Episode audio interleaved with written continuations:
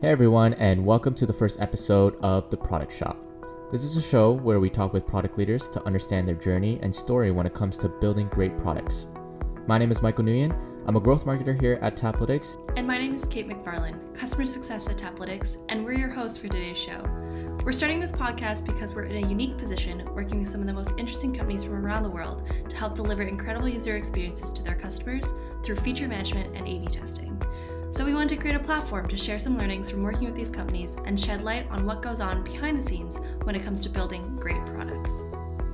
For our first episode, we're joined by Cobi Druxerman, co-founder and head of product at Taplytics as we reflect on his journey through Y Combinator, his experience of growing a Toronto-based B2B SaaS company with three other co-founders, and understanding how he thinks about product strategy and growth at Taplytics. Now, Cobi comes from a unique background of building apps with the other co founders since their high school days, getting an MBA, opening up a grilled cheese business, to now eventually starting a Toronto based SaaS company. So, Cobi, thanks for joining Kate and I. To start off, why don't you give the audience a little bit of a quick summary about yourself? Yeah. So, my name is Cobi Druxerman. I'm uh, head of product and engineering at Taplytics, one of the co founders. The four co founders of Taplytics actually all went to the same high school actually lived with uh, our CEO and one of our co-founders, Aaron, in university. The first startup we actually started was while I was in last year of university. I tried to, uh, I guess, create something that would uh, help with finding uh, rental listings. So we created this like rental listing website. Didn't know what we didn't know. That went for about four years, three years. And in about 2011 or 12, started up Taplytics just as four friends kind of trying to do something interesting with apps and parlayed that into a platform for A B testing and personalization and kind of went through the journey to where we are today. So, you guys failed at your first startup, started Taplytics because you noticed a gap while building apps, and then you applied to Y Combinator. Could you tell us a little bit more about Y Combinator, that whole process, and shed some light on that? We actually applied to Y Combinator a few times. So Aaron and I applied to Y Combinator with the rental listing startup idea. Got no interest from that. Then when Aaron and I started working with Jonathan and Andrew, our other co-founders, we applied with an idea before Taplytics that we were just kind of toying around with where we got a follow up question to our application, but still didn't get in. Then we started the idea for Taplytics just as one of the application cycles was happening. So we applied with just an idea, like literally, I think that week we had come up with the concept for Taplytics didn't get in uh, because it was just an idea, but we were committed to this one. So we really liked what we were working on. We knew that it was pretty early in the application cycle. So we applied Aaron and I, at least for our fourth time, to YC, and I got an interview and got in. YC itself was a very interesting experience, mainly because I think most people think about YC as something that's going to guide, shape, and be very prescriptive to your business. I think a lot of people think about accelerators as these places where they go to learn the curriculum of startups. YC is interesting in that it's more like a PhD than it is like a high school program. So if you think about a high school program, it's very specific of like you're going to take this class, going to do these things, and it's go this way. In a PhD, it's more self-discovery with someone kicking you along the way to do your thesis. From that perspective, YC is all about coming to them with your specific problems at your specific time, and they're mainly going to talk to you about how you think about the problem, not how you solve the problem. So most of the answers that YC gives are the same all the time. You come to them with a problem and they ask you, well, did you talk to your customers about it? You come to them with a problem, they'll say, have you looked at your metrics? It's more about how to think your way through it. And they don't know the answer for your business because they aren't doing the business. That was very interesting. So, for the most part, it's all about just sucking out all the value that you can as an individual, making sure that you are open and honest about your problems and leveraging their advice to tackle it. The other part that was very interesting is the dinners, because all it is is group office hours and dinners. Obviously, that's less of a thing now during the pandemic. But At the dinners, the most important part is less the speeches that happen or the presentations that happen and more the interaction you have with the other co-founders.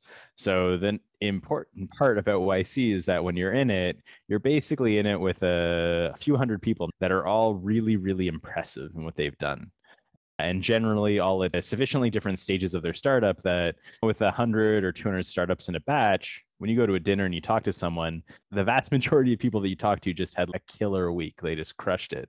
And so without fail you go and talk to each other about how you're doing and you will feel bad because you just talked to 10 people who just knocked it out of the park. And while you may have been happy with your results that week it probably wasn't as impressive as someone else's. So you're really inspired to get back at it you know go back to the house that you guys are all working out of together and try as hard as you can to compete when you're talking to people the next week.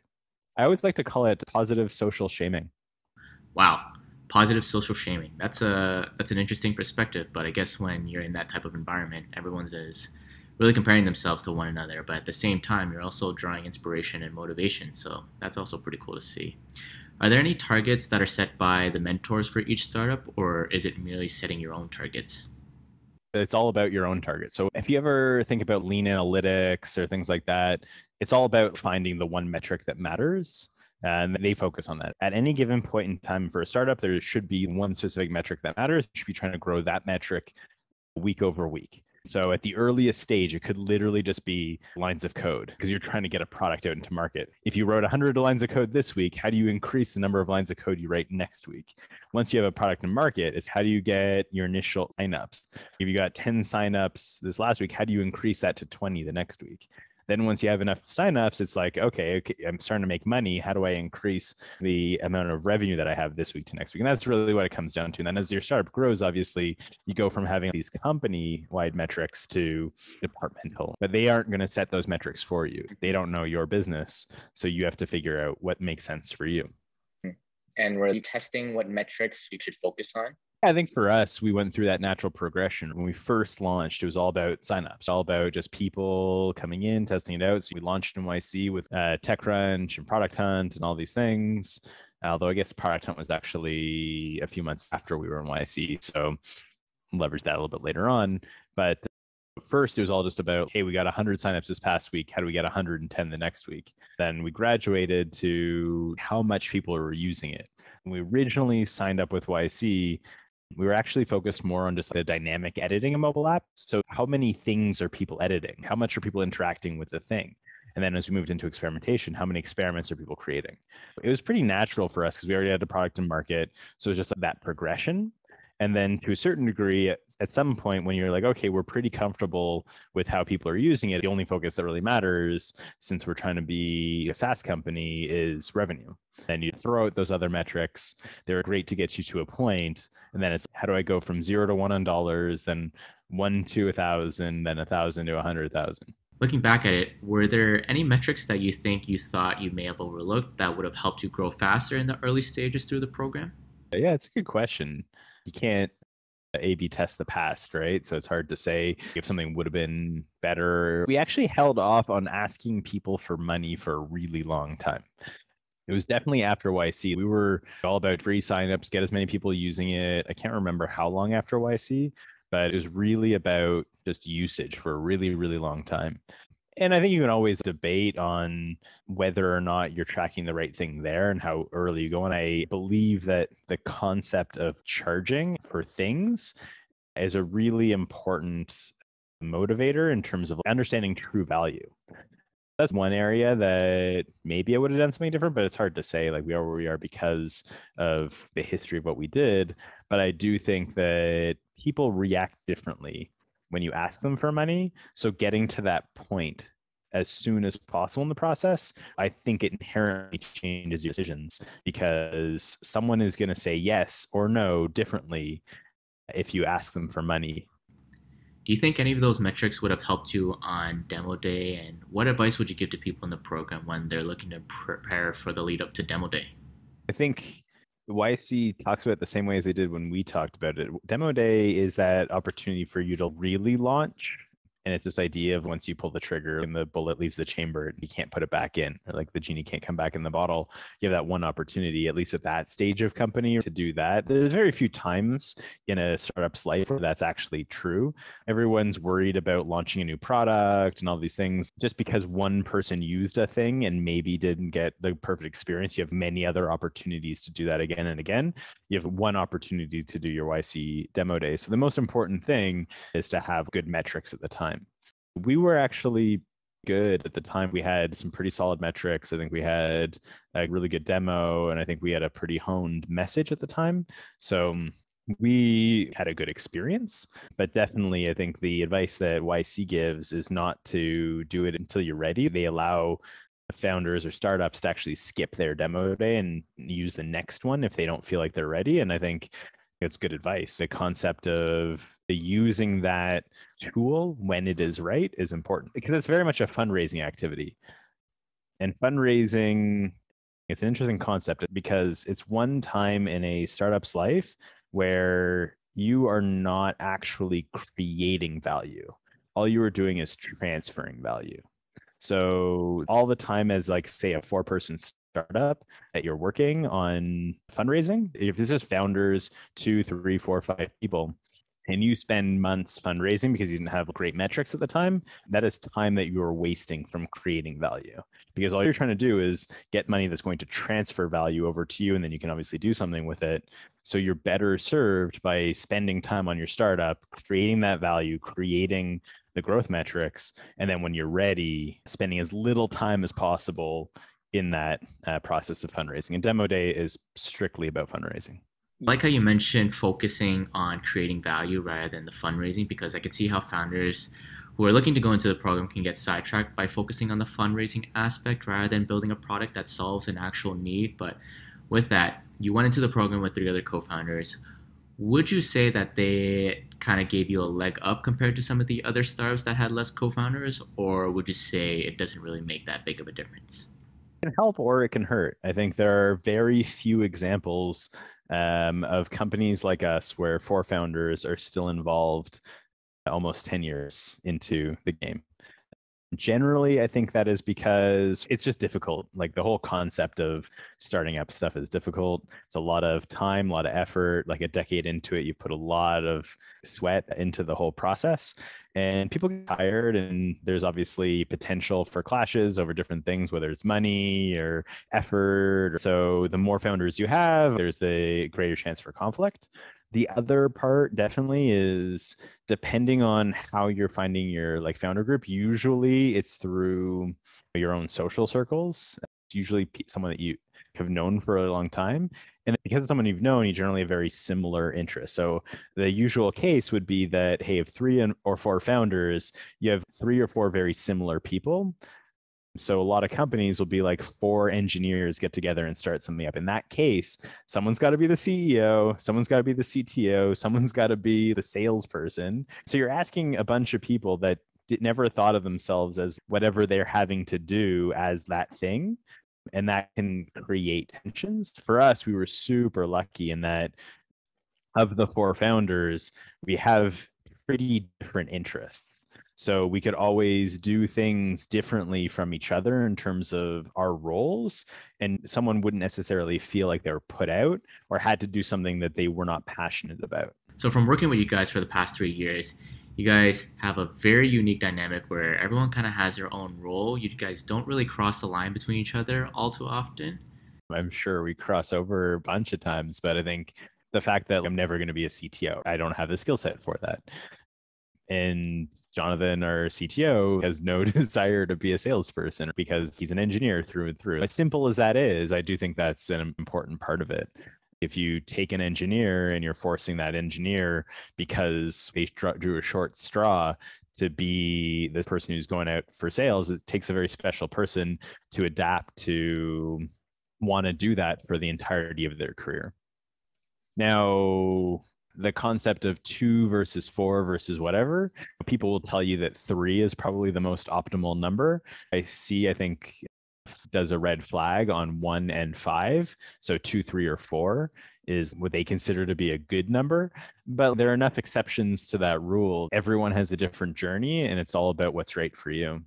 A single co founder is really challenging because you have no one else sitting next to you that understands what you're going through to balance you out. The beauty of multiple co-founders early on when you're not making any money, you're putting in crazy hours, you're not able to pay yourself. If you get stressed out and you think that maybe this is a bad idea, there's literally no one else there that's sitting next to you saying, "You know what? Actually, I think we're okay." That's the problem with one founder. And then when you get to four, five, six co-founders, and there's just too many voices in the room, and how do you come to decisions? You got to have a really good structure for that. You guys are working for the most part almost every day, but what were the outlets that you kind of took a break from the program just to uh, decompress? Could you tell me a little bit more about that? It was wake up, roll out of bed, sit down at the desk, work, maybe get up for meals, work until I don't know. I think I worked until four or five in the morning Pacific time. I'd call my girlfriend at the time as she was waking up to say goodnight because she was on the East Coast sleep for a couple hours and then do it again. We crushed that hard for three months, no real breaks. The outlet from that is taking a walk, but there are no weekends, nothing like that during YC because it's a three month sprint. But my uh, wife and I, girlfriend at the time, the outlet was when we were done, we took a trip to Costa Rica to unwind, just fully shut it down for a couple weeks. Decompress. weeks. That sounds nice. Yeah. you have one opportunity to do like YC. Yeah. So our opinion was make the best of it. And you got to do whatever makes sense for you. The whole startup thing is a marathon, not a sprint. If you know that that is going to cause you to burn out, then don't do that. But if you know that you can do that and then take a break like I did at the end and have a couple weeks to decompress and then you're fine, then yeah, that works for you. Everyone's journey is different and no one path is right. That sounds absolutely intense.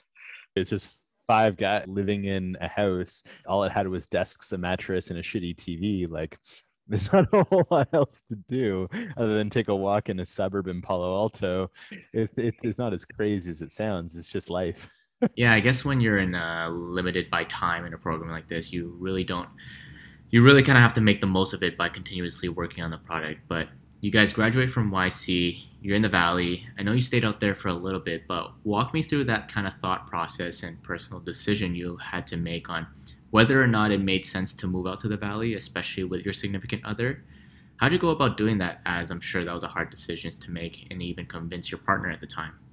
We are from Toronto, from Canada. We spent the time in California. What we wanted to do for the startup was what we thought was best for the startup it wasn't so much about where we personally want to be. It was more so about where we thought that we'd stand the best chance of succeeding.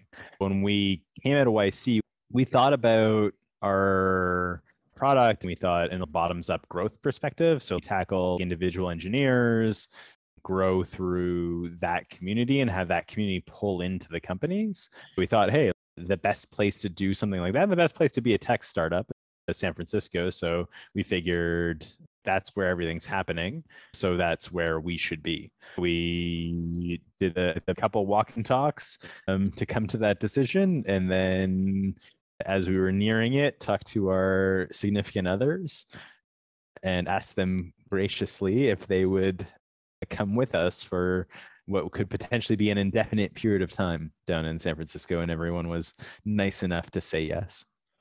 So, did you guys have like a one year plan of, hey, let's stay here for a year and then maybe we could potentially go back? Andrew sold his house and had no plans on coming back. So, no, we didn't have any specific plans. I personally pegged a five or 10 year thing. I love Canada, love my family. I didn't envision myself moving forever, but was willing to spend as much time as it we needed for the company. I can't necessarily speak for Aaron or Jonathan or even Andrew in his decision, but I think everyone was at least on the same page of it's not just like a one year thing, like we're planning to move the company down here. Wow, that's amazing that at least all four of you were, by the sounds of it, committed to doing what it takes. But this is more so of a question from a perspective of someone who's looking to get into YC, but what prompted you guys to move back to Toronto in the first place? And what is some advice you'd give to someone who's potentially looking to move back to their hometown or potentially staying in the valley? Uh, we spent two or three years total between YC and afterwards in uh, San Francisco. I think our thesis we realized didn't really hold true. We thought this is the center of action. This is where we need to be. This is where our customers are going to be. So we got through a few years down there and we crossed a million in ARR or maybe close to that. But we picked our heads up and realized that not a single one of our big customers was in San Francisco and realized, at least from a customer perspective, it wasn't exactly necessary to be there we also realized that the vast majority of the great talent we were pulling in was actually people recruited from Waterloo co ops that we were importing to the US.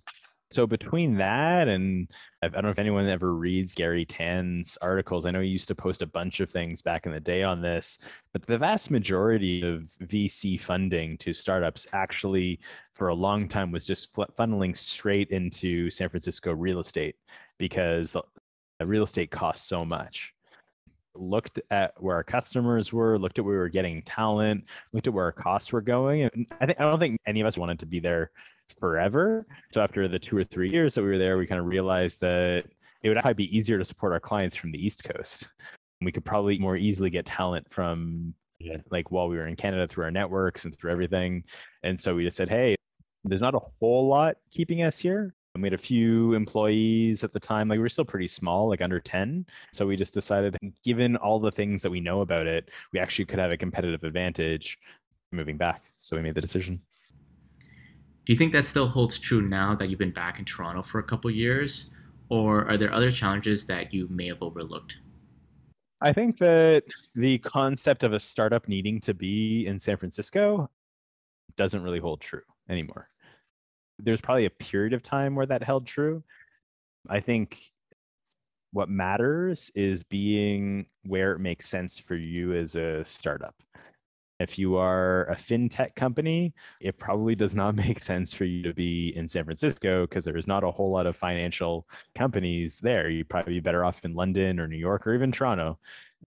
If you are a mining company, if you're trying to be a startup to handle something like that, San Francisco is not the place for you. Go to Denver or go to Calgary or go to you know, wherever it makes sense. Now, the important thing in the value of the valley is the attitude and the understanding of the competition level. You want to be able to understand that wherever you locate. So, wherever you locate, you should be trying to get as much value as you can out of whatever the relationships may be. And you should be trying to spend time and understand what the startups are doing everywhere.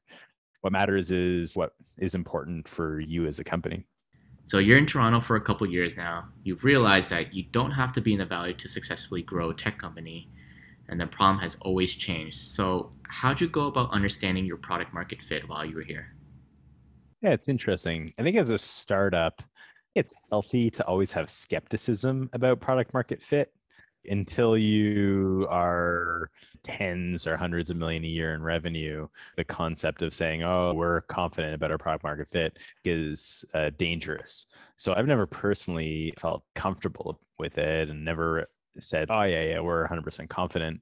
It kind of comes back to that same thing i was talking about before of charging for products. It's that idea of what are people willing to pay for the, the service or the product that you're providing and constantly evaluating that.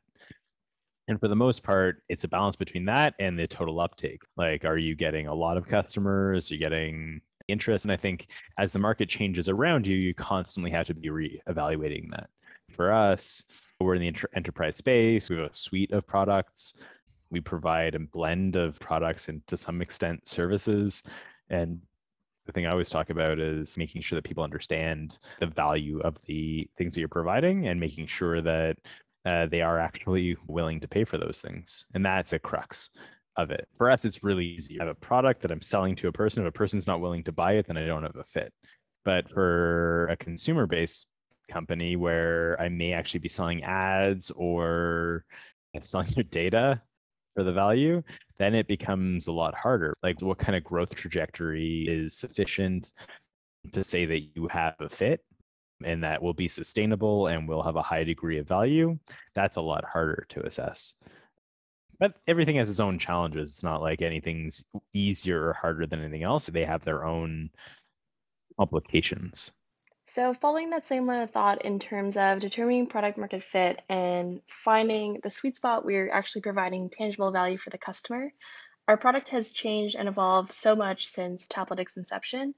We've expanded into other platforms like web, server side, and so on. Um, so, how do you decide what path the product roadmap takes? I think it always extends one from the product vision, but two where customers are pulling you.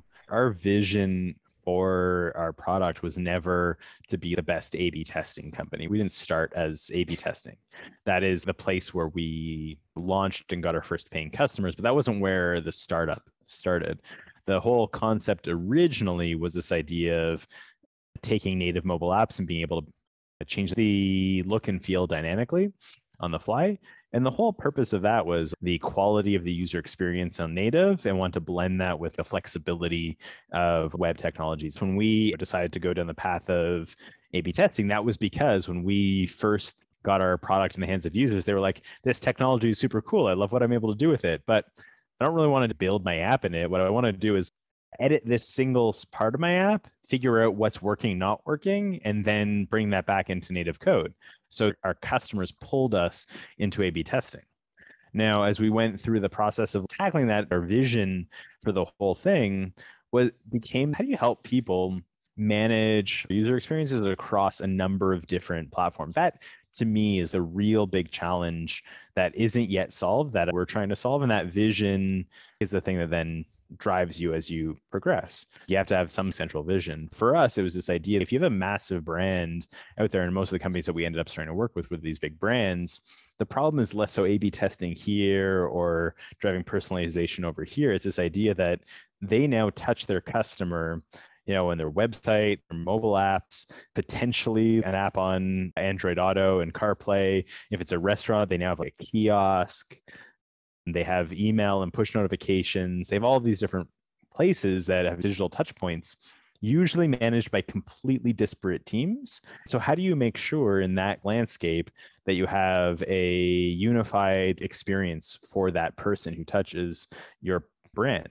That has always been the thing that guided us. So, as we were you know being pulled in certain directions you kind of put the guardrails on where you go based off of that vision I wanted to focus on something you said around being pulled into different directions. And sometimes, as a SaaS company, we can be pulled in directions by the large enterprise clients that we serve.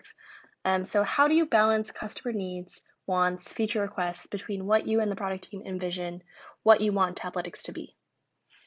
It's a constant challenge.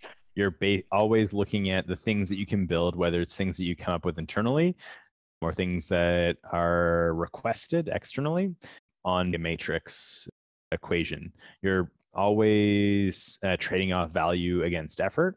And whether it comes externally or you're coming up with it internally, externally is easy because it's basically market research done for you.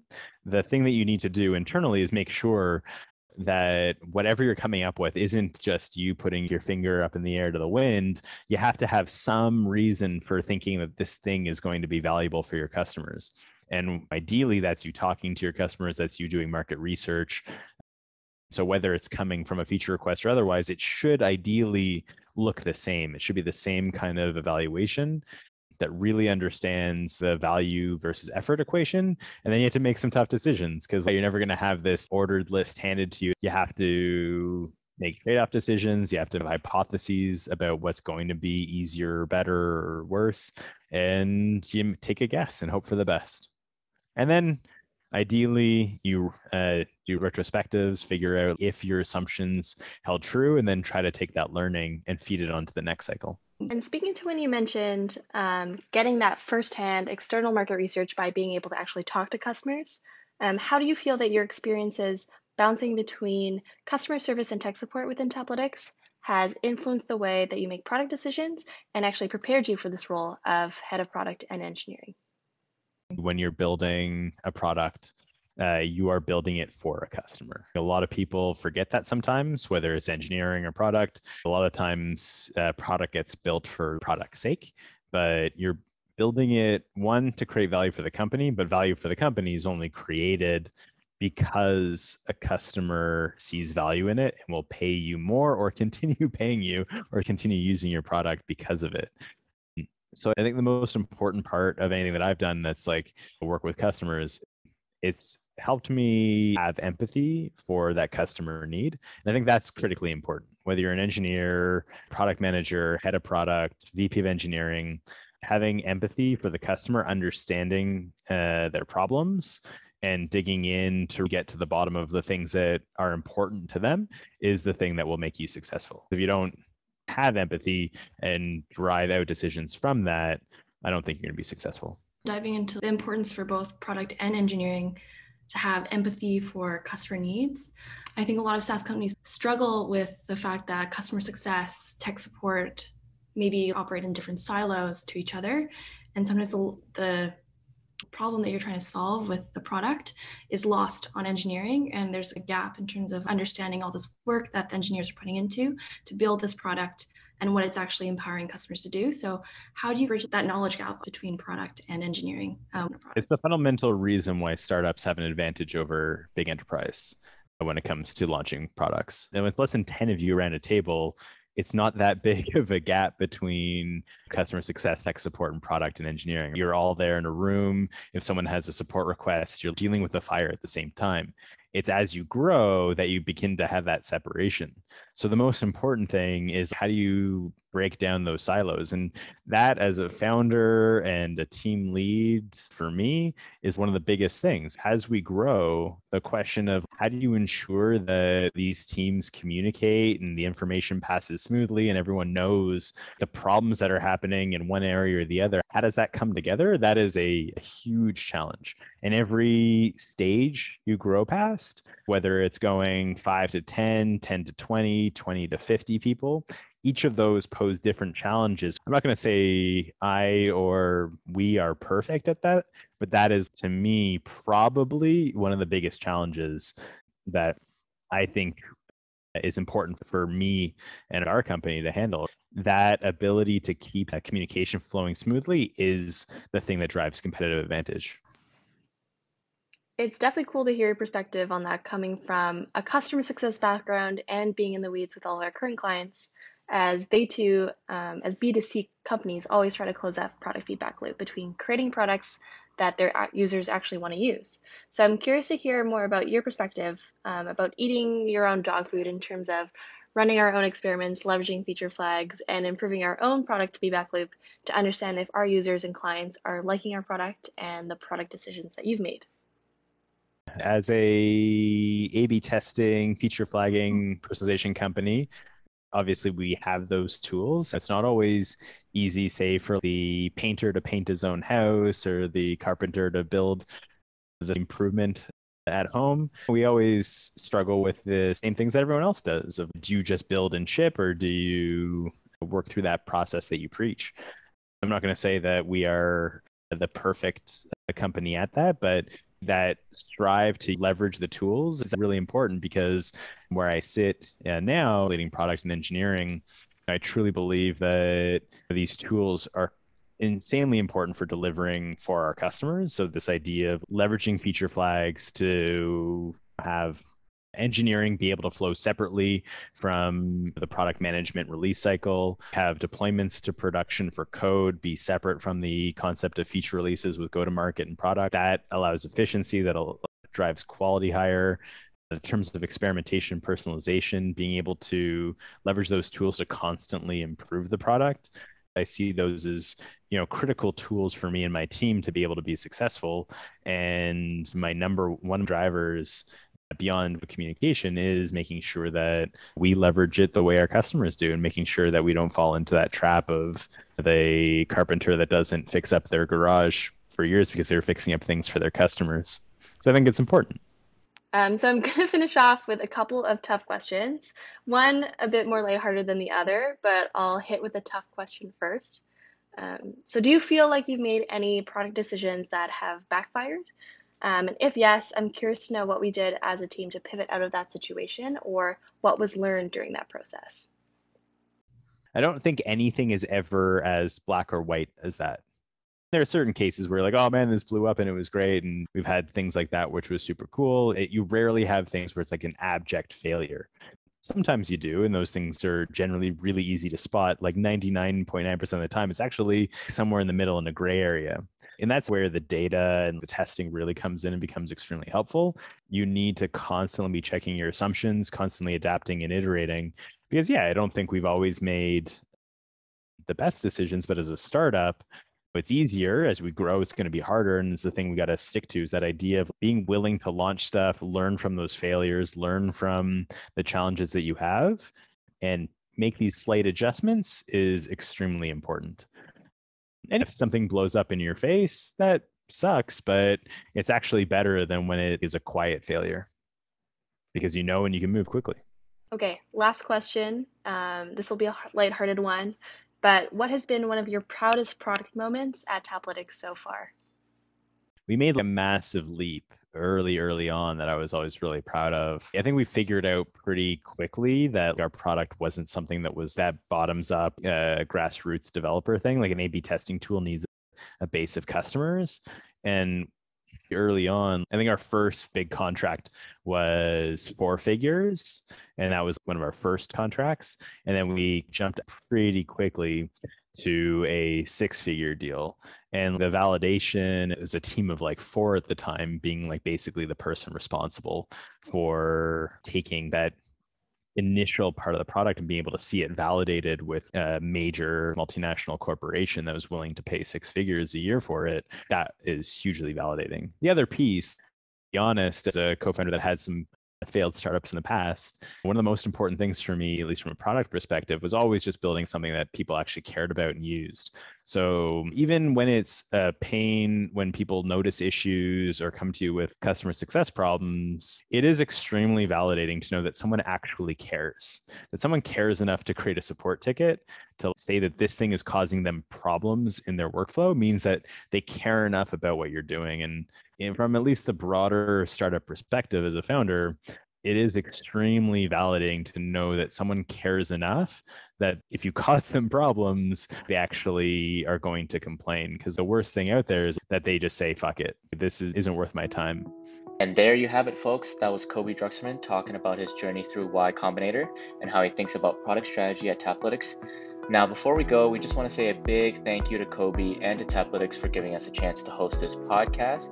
And if you'd like to connect with us, you can either reach us directly through the website at taplytics.com or on Twitter at taplytics. If you'd like to connect with Kate or myself personally, you can find us on LinkedIn. But we hope you all enjoyed the first episode of The Product Shop and stay tuned for more episodes to come.